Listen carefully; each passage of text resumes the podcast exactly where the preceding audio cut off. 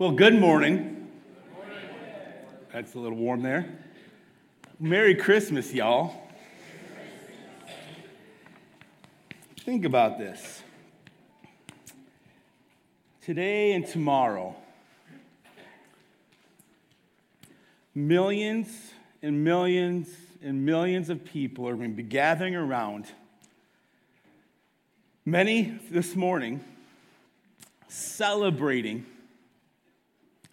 this baby that was born 2,000 years ago. 2,000 years later, we remember his name. 2,000 years later, we remember, many of us remember the town he was born in. Many of us remember the circumstances surrounding it. Question for y'all How many of you know where your great great grandparent was born? Raise your hand if you know your great great grandparent. There's a few here. How many of you know where your great grandparent was born? A few more. And we're celebrating someone that was born 2,000 years ago.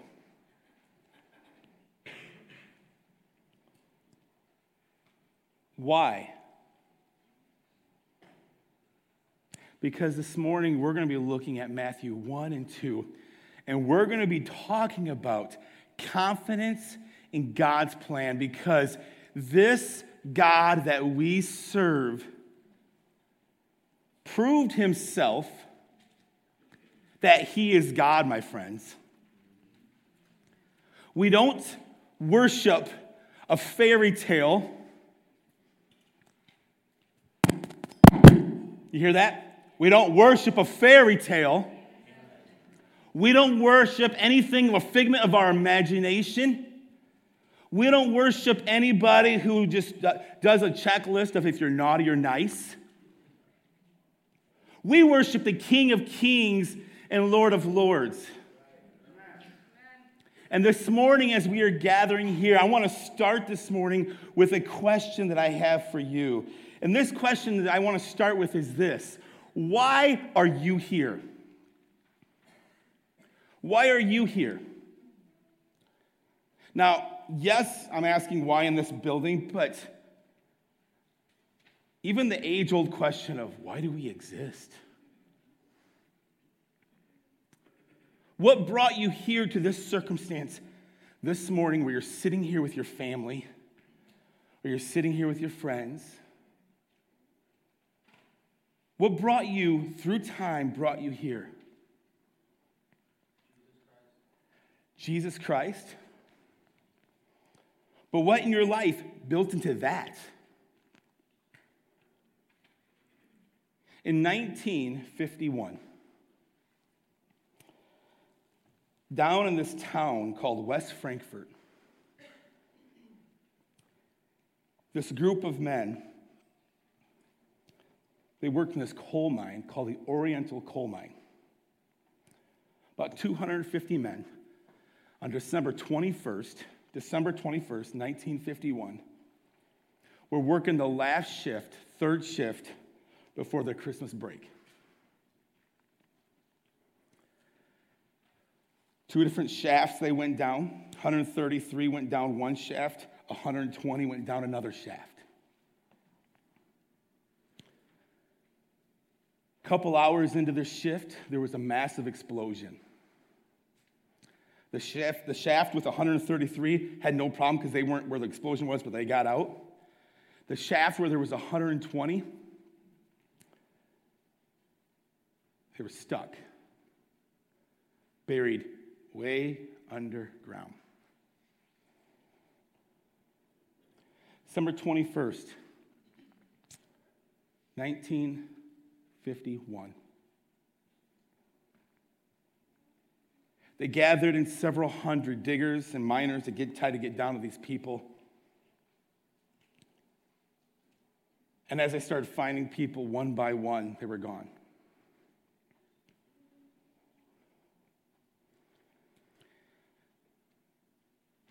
They were down there for days. All is lost. Until on December 24th, 1971, one man out of 120 was pulled out of a coal mine. That one man, while he was down there, he got into this little pocket where there was no methane gas. He wrote, he smoked cigarettes. He, back then, it was like a tin can with paper wrapping. He pulled out this paper wrapping, wrote a goodbye note to his wife, told, him, told her, I love you, put in his pocket, prepared to die.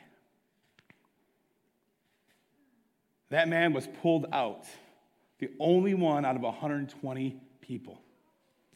Cecil Sanders, my great grandpa. That was down in West Frankfort, Illinois. Just a few years later, my mom was born. The home family, grandpa, grandma, great grandparents, and baby Jeannie Dillingham, because he didn't have that job anymore after that. They moved up to a little town called Sterling, Illinois, and Rock Falls, Illinois, where they met this other family called the Meekses at a church. And Randy and Jeannie Meeks grew up together, could not stand each other, but they fell in love. And that family had four kids Aaron, Nathan, Susie, Seth. And through that process, through that domino effect, generations of kids will be born. And the reason why I share that story with you is because this morning we're going to be looking at Matthew chapter 1 and Matthew chapter 2. And we're going to do basically a survey or an overview of just these two chapters. But as we're going through these chapters, I really want us to process and try to get into the heart of what Matthew, the author of this book, was trying to communicate. You see, he was communicating this true storyline of who Jesus was. He was sharing the storyline where he's like, okay, for these Jews, my brother, my other brother and sister and brother and sisters in Israel, for them to really grasp who Jesus is, they need to know the backstory of who he is. Because the backstory verifies, like, is the papers, the credentials to verify that this life of Christ is really legit. Just like the death and burial and resurrection verifies his deity, his birth and fulfilling the prophecies also verify his deity.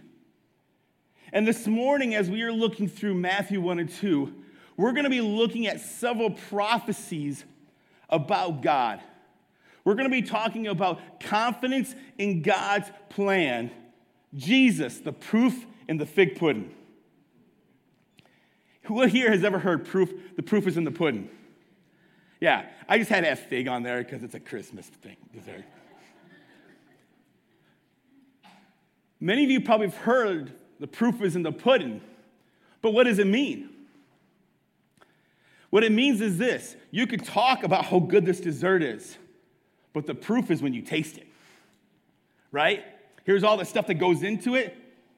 It's all separate ingredients, but when it all comes together, that's when it's the good stuff.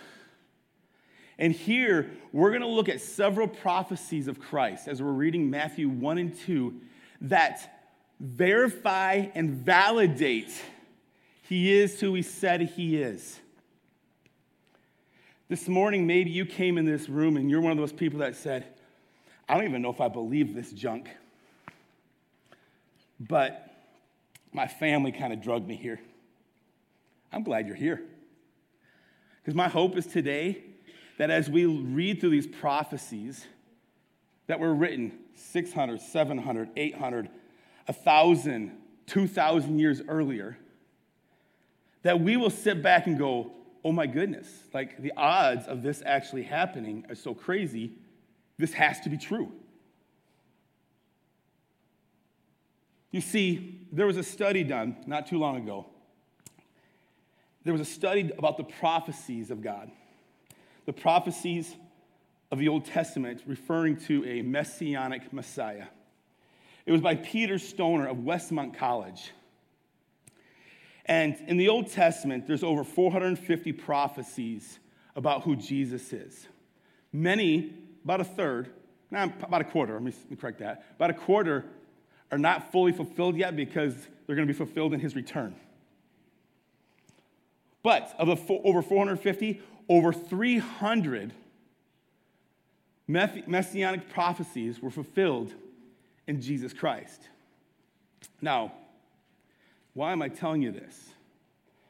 Because the statistical, the statistical probability, if I can say that right, statistical, everybody say statistical. There you go. You said it for me. Thank you. That probability is this the odds of Jesus fulfilling just eight are 1 in 10 to the 17th power. That's what his studies showed. The odds of Jesus fulfilling eight are 1 in 10 to the 17th power. And that is 1 comma 700 000 000 000 000 000 000 I went back and did a, uh, you know, you never can trust Google fully, but I asked this question How many people have lived? Now, Google is atheist. So they go back like years, really old Earth, right? And even according to that, it's not this many people. He went on to say this If you mark one of 10 tickets, place all the tickets in a hat, and thoroughly stir them, and then ask a blindfolded man to draw one, his chance of getting the right ticket is 1 in 10. Suppose that we take 10 to the 17th power silver dollars, lay them on the face of Texas, cover all the state two feet deep. Now mark one of these silver dollars and stir the whole mass thoroughly as over the whole state. Blindfold the man, tell him that he can travel as far as he wishes, but he must pick up the one silver dollar that he has a special mark on it. What chance would he have getting that right? Just the same chance that the prophets would have had of writing eight prophecies and having them all come true in one man. From their day to the present time, any man who rejects Christ as the Son of God is rejecting a fact proved perhaps more absolutely than any other fact in the world. You see, as we are studying the Word of God this morning, we're going to be looking at some prophecies and some backstory. And I want you guys with me as we're just reading through this. I want us to really be able to leave today with a confidence that Jesus is who he said he is. And so, if you don't mind, Matthew chapter 1.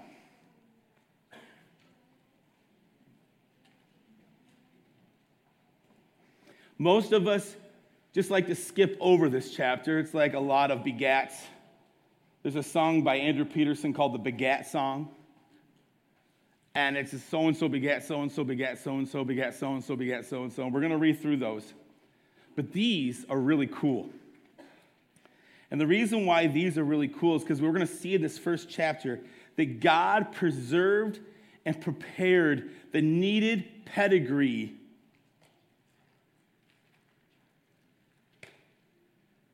So let's look at Matthew chapter 1.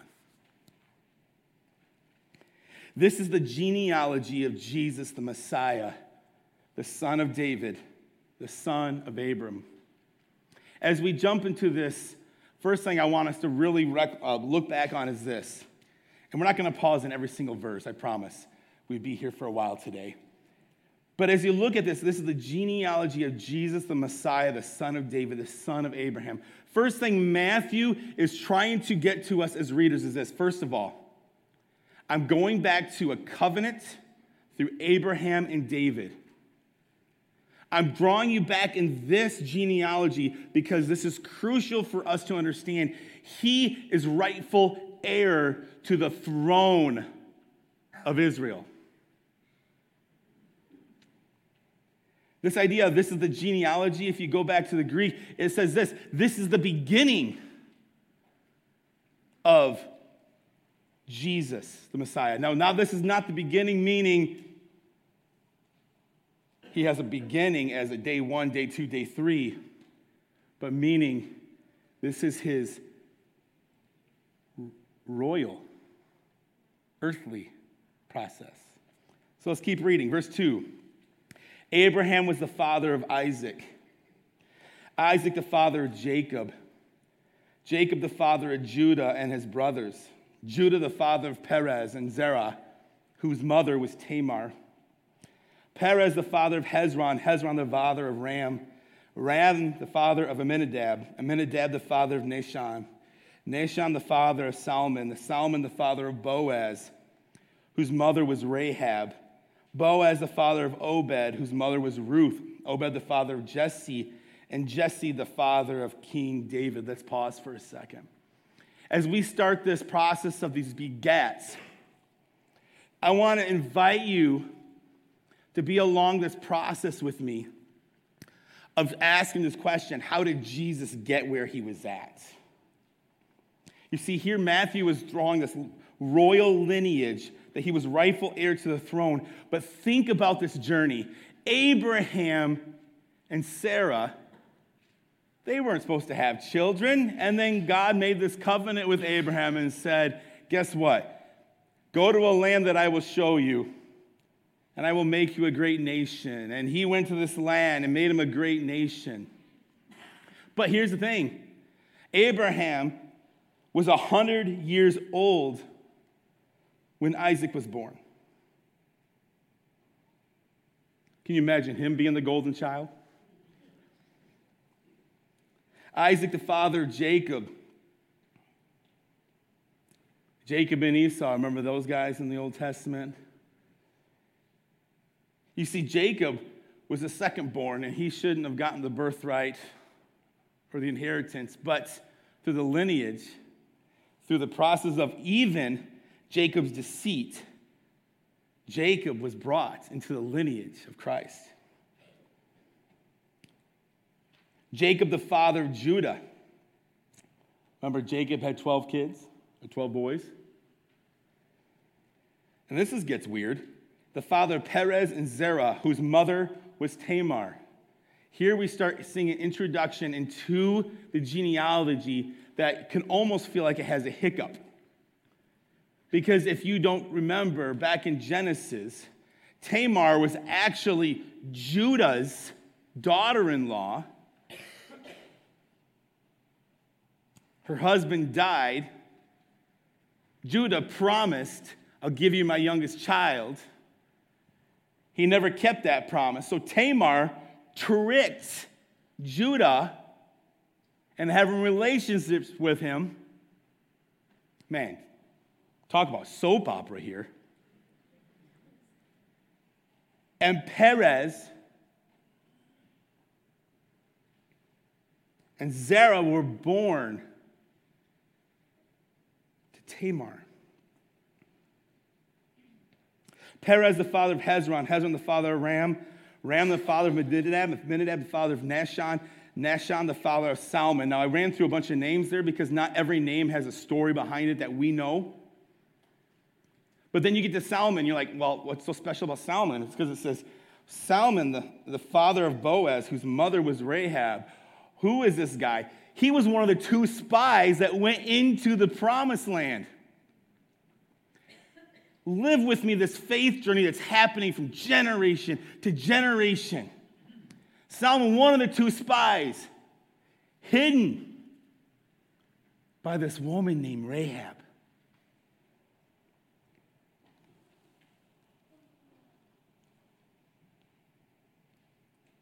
Boaz, the father of Obed, whose mother was Ruth. Ruth, a Moabite woman, married off, her husband dies. Her father in law dies. She follows her mother in law back to the land in Israel. Catches herself in the field of this guy named Boaz, who ends up being what is known as a kinsman redeemer. If a woman died without having children, someone else in the family can marry her to carry on the family name. She, Ruth, married Boaz. They had Obed, the father of Jesse, and Jesse, the father of the king, King David. You see, in these first several verses here, we see this backstory of this covenant given to Abraham. God preserved and prepared. Now, we read back 4,000 years back to when Abraham had the covenant given to him, and we're like, yeah, this is all great. We know the stories, Pastor Nate. But imagine being in this story that that was the covenant given to you.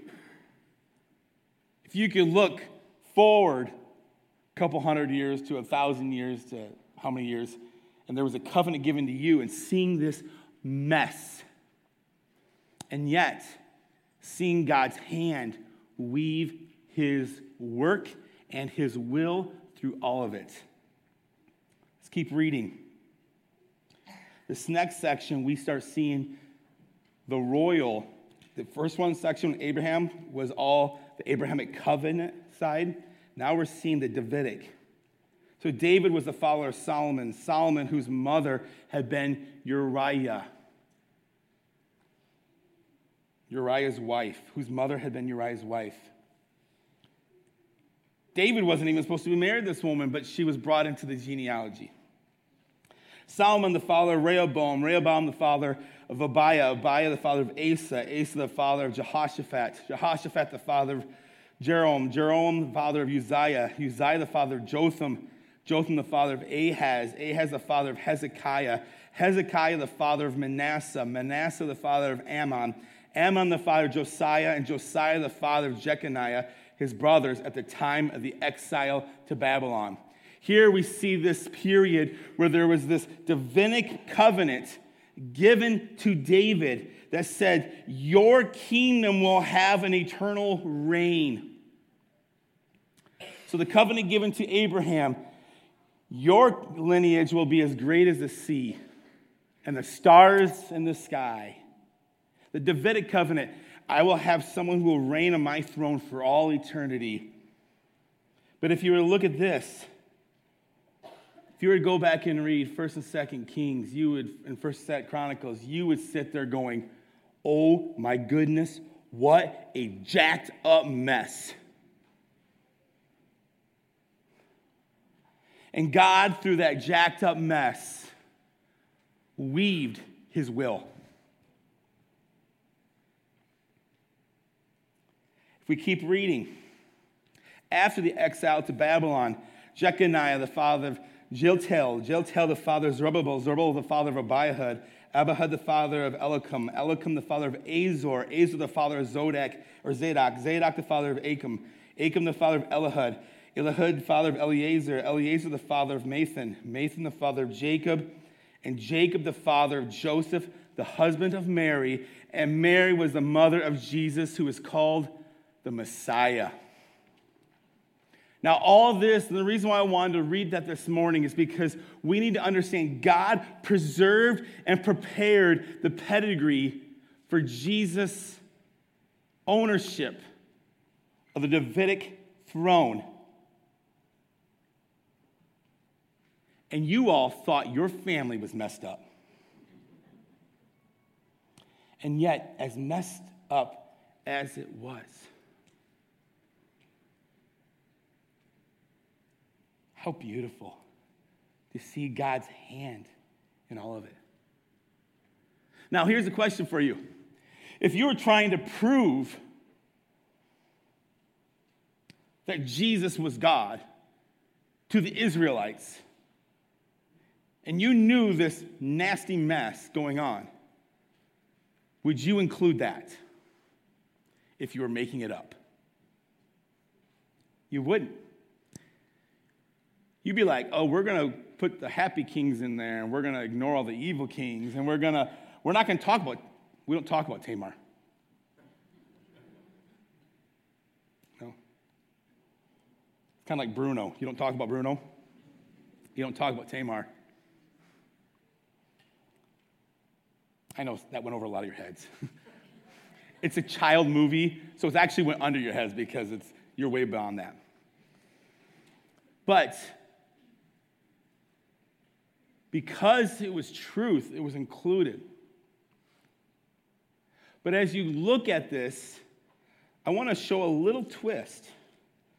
The father of the father of the father of, but verse 16, and Jacob the father of Joseph, the husband of Mary, and Mary was the mother who was a mother of Jesus who is called the Messiah. You see one little twist here. It did not say Joseph was the father of Jesus. It said Mary was the mother of Jesus. And the reason why is because although Joseph was going to be married to Mary, we're going to talk about this in a minute, this was not his child. But he adopted him.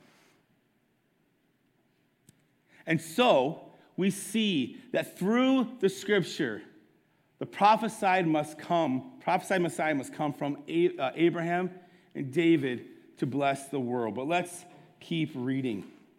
You see, not only did God preserve and prepare the needed pedigree, but in a virgin, God planted his deity. Let's look at Matthew 1 18 through 20 and 23. And this is how the birth of Jesus, the Messiah, came about. His mother Mary was pledged to be married to Joseph, but before they came together, she was found to be pregnant through the Holy Spirit.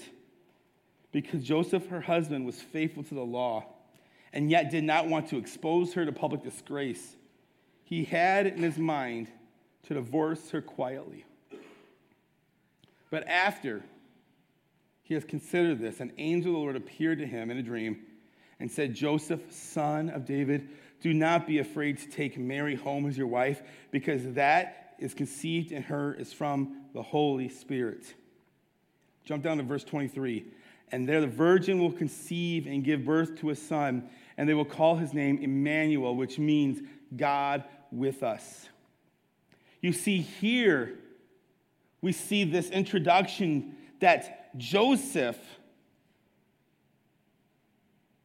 in his brain was supposed to like you know be the father of the first child in this home. And he finds out that this young lady that he's betrothed to that he's got this commitment covenant with that before they even came together before they put the seal on their marriage before they had sexual relationship. She was pregnant. And Joseph, being a righteous man, was like, I have two paths, like two paths I could take here. I could either publicly disgrace her and have her stoned, or I could do this quietly. And I really care about her. And so he planned on kind of like putting her away quietly. We'll just brush underneath the rug and have nothing to do with her. But it says that in a dream, this angel came to him and said, Do not be afraid to take Mary home as your wife, because what is conceived in her is from the Holy Spirit. You see, this child was not from the seed of Adam. but was from God Himself. Now, one thing I want to really clarify here we are not talking a 50 50 identity. Like, you know, um, if you know my dad, Randy Meeks, I'm a lot like my dad. But if you know my mom, I'm actually kind of like my mom too.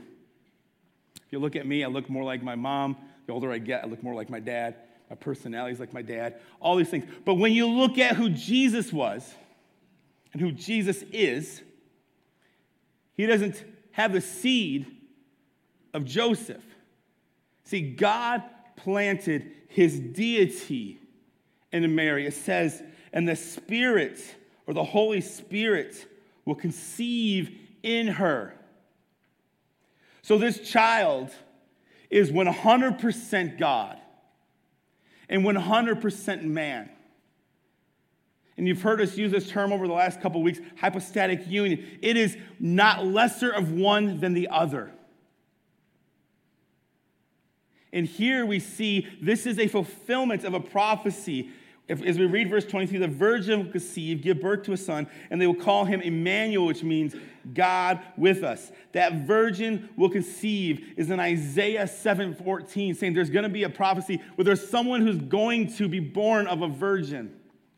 You see, not only did God preserve and prepare the pedigree, but God placed with his deity himself, Jesus in the womb of Mary. But not only that, God's messenger declared what his name shall be. Let's look at verse 21 and 24 through 25. She will give birth to a son. You will call his name Jesus because he will save his people from their sins. So when Jesus or when Joseph woke up, he did what the angel of the Lord had commanded him, he took Mary to be his wife. But he did not consummate the marriage until she gave birth to a son, and he gave him the name Jesus. If you were to go back to the book of Jeremiah, it says this The days are coming, declares the Lord, when I will rise up for David a righteous branch, a king who will reign wisely and do what is just and right in the land. In his days, Judah will be saved and Israel will live in safety. This is our name by which he will be called the Lord, our righteous Savior. The name Jesus Christ means the Lord saves. He is fulfilling his name sake. He's fulfilling his identity. You see, he was the prophesied Messiah with a specific name, but not only with a specific name, but the Messiah was prophesied to be born in a town of little prestige. Let's keep reading verses 1 through 6 of chapter 2. After Jesus was born in Bethlehem in Judea during the time of King Herod, Magi from the east came to Jerusalem and they asked, Where is the one who has been born king of the Jews? We saw his star when it rose and have come to worship, him. When the king Herod heard this, he was disturbed, and all Jerusalem with him. When he had called together all the people, or the people's chief priests and teachers of the law, he asked them where the Messiah was to be born. In Bethlehem in Judea, they replied, for this is what the prophet had written. But you, Bethlehem, and the land of Judah, are by no means less among the rulers of Judah, for out of you will come a ruler who will be shepherd of my people Israel. You see, as we look at this understanding, this little community, we need to understand that Jesus was born in Bethlehem. Now, you might be going, what's so big deal about that? Well, Bethlehem was a town back then between two to 3,000. Okay? That would be like saying, he will be born in Fredonia. Love Fredonia, not knocking Fredonia. Okay? But imagine a prophecy 700 years earlier about someone being born in Fredonia.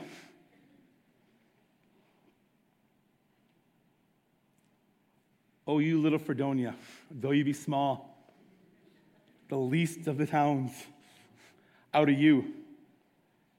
And that is Bethlehem. Before that, yeah, King David was born in that region.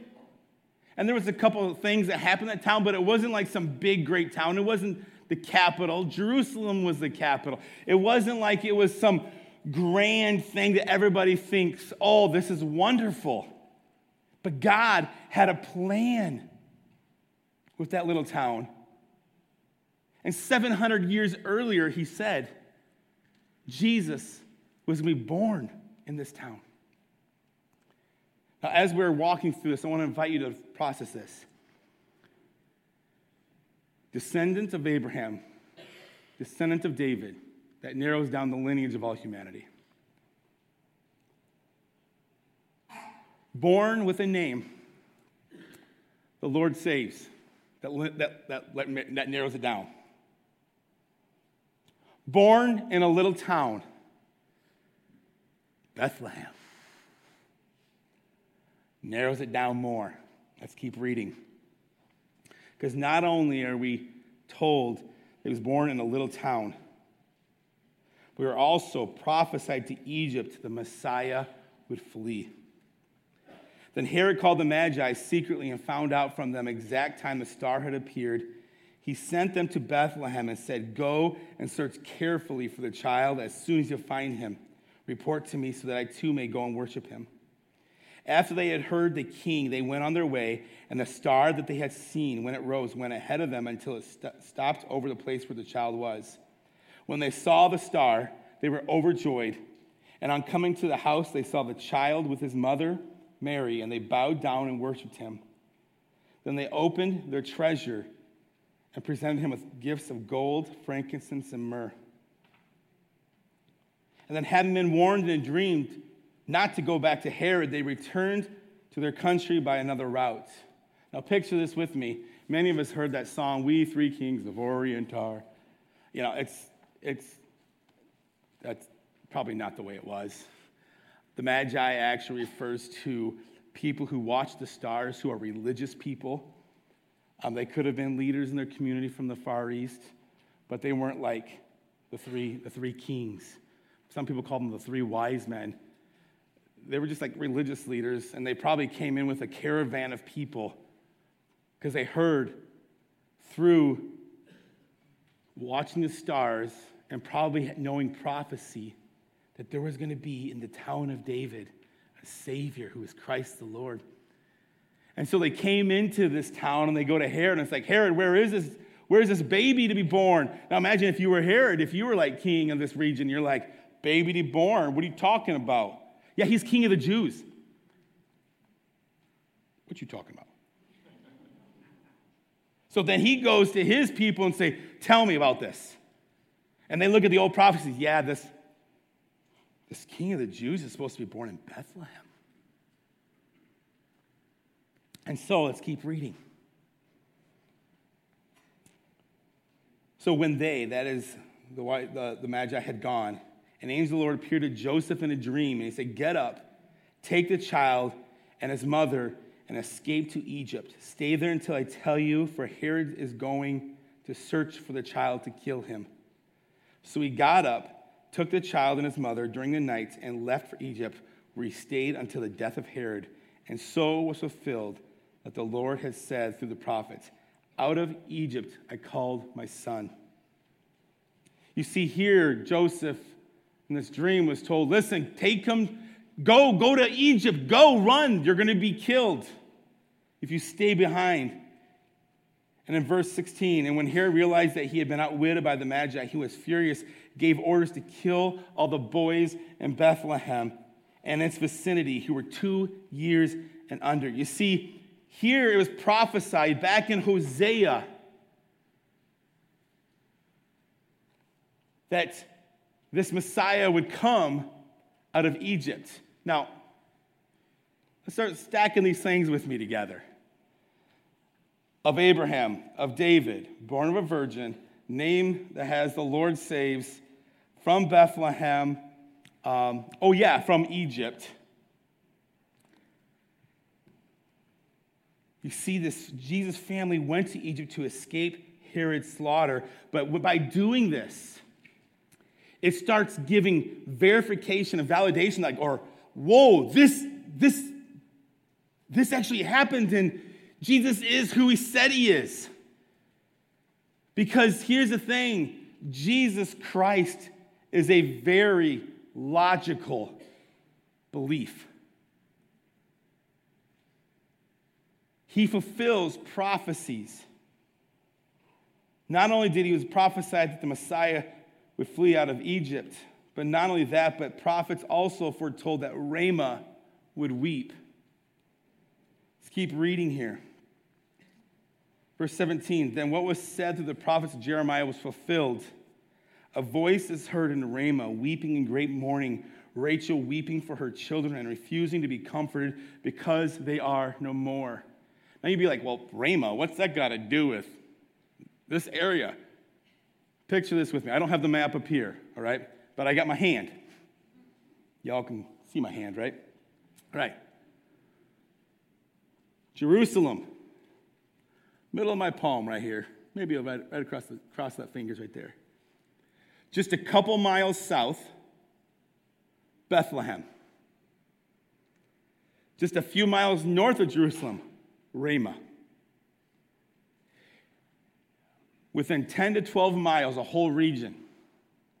And it says, verse 16, and when Herod realized that he had been outwitted by the Magi, he was furious and gave orders to kill all the boys in Bethlehem and its vicinity.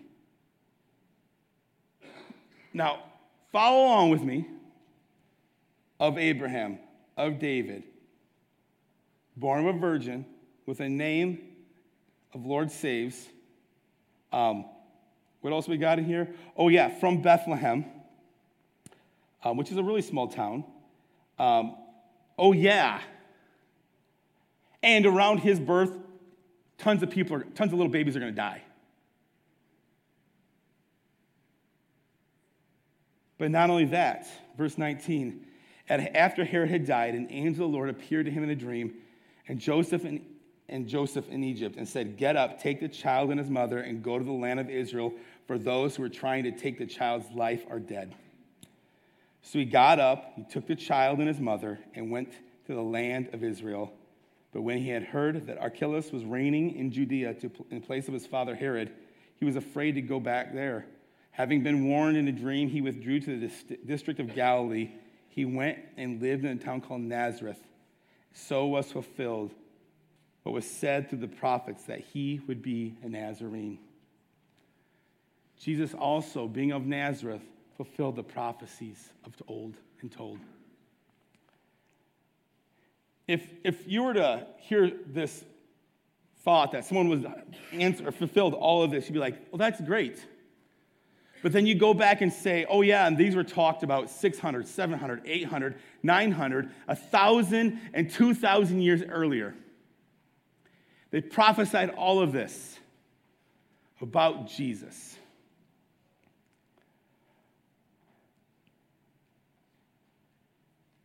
And it all came true.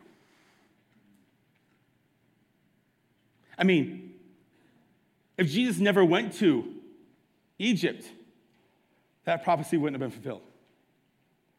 If, if there wasn't a census by Caesar Augustus that all the world should be taxed in a census, guess what? Joseph wouldn't have went to Bethlehem. If it wasn't for these wise men to come into Jerusalem and talk to Herod, there wouldn't be the slaughter. Think about all the things that had to happen for these prophecies to be fulfilled. And when Matthew was writing this, he was saying, Listen, I'm writing to tell you this because this is undeniable.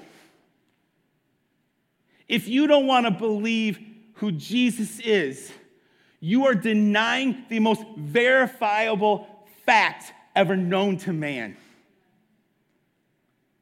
And friends, this morning, as we come to celebrate the birth of our Savior, I want you to walk out of here with, one, with two things if you have not known Christ and you've had these doubts in your head, I want you to be able to look back and go, holy crud. This is awesome. Because Jesus is who he said he is. He didn't even do these things to himself. In God's sovereignty, these were things that were done to him as a baby. You know, we could conjure up these things of, well, when Jesus was walking the earth, he could have, like, uh, told them, stab me instead of break my legs so the blood and water can flow out and, you know, to fulfill prophecy. No, but here's the thing this was actually done to him.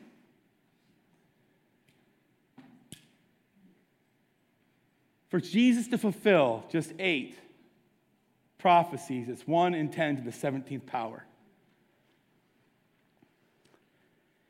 He is who he said he is. And this morning, we celebrate on Christmas Eve.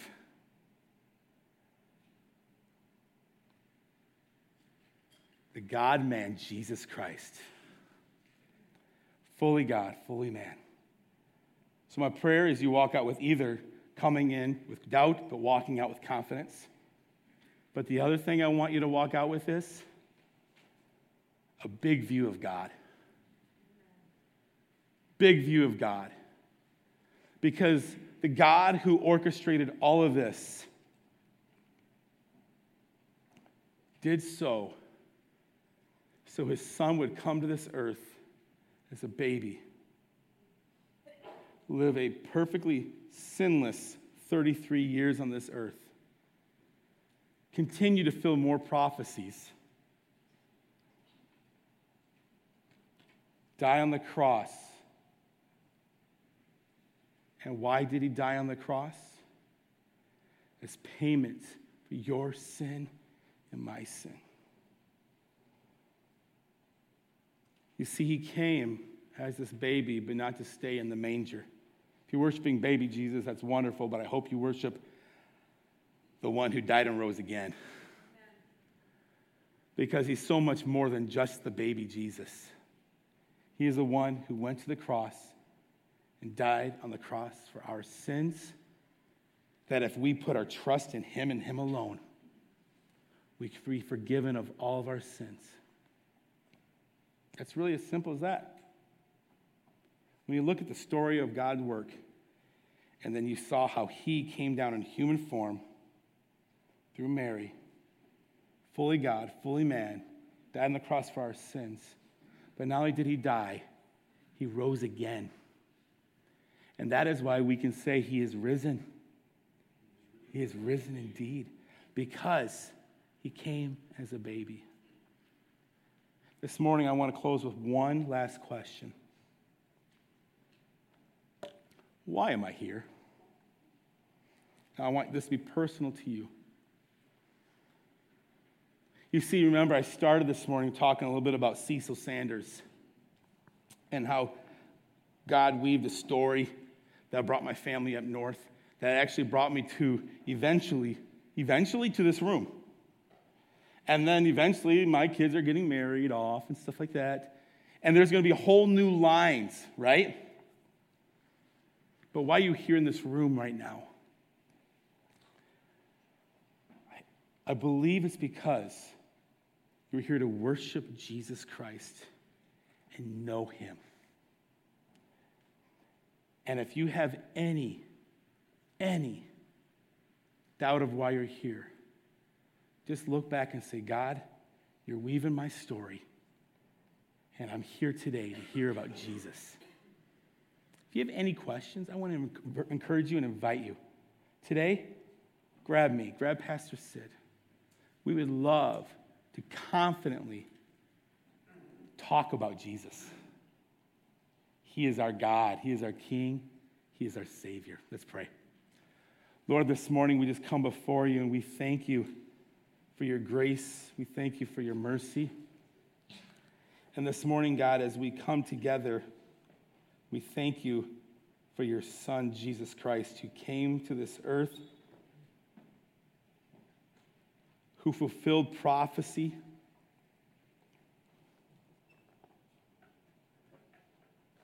who, in all standards, is just about impossible to have fulfilled what he fulfilled. And yet, he did. Lord, this is amazing. And so this morning, we thank you for sending your son, and we thank you that we have life through your son, Jesus Christ. This morning and this afternoon, Lord, we worship the King of Kings and the Lord of Lords, and we walk with confidence, knowing that he is the way, the truth, and the life. And no man comes to you, the Father, but through him. He is our God, and we love you. In Jesus' name, amen. Let's all stand together and worship our Savior.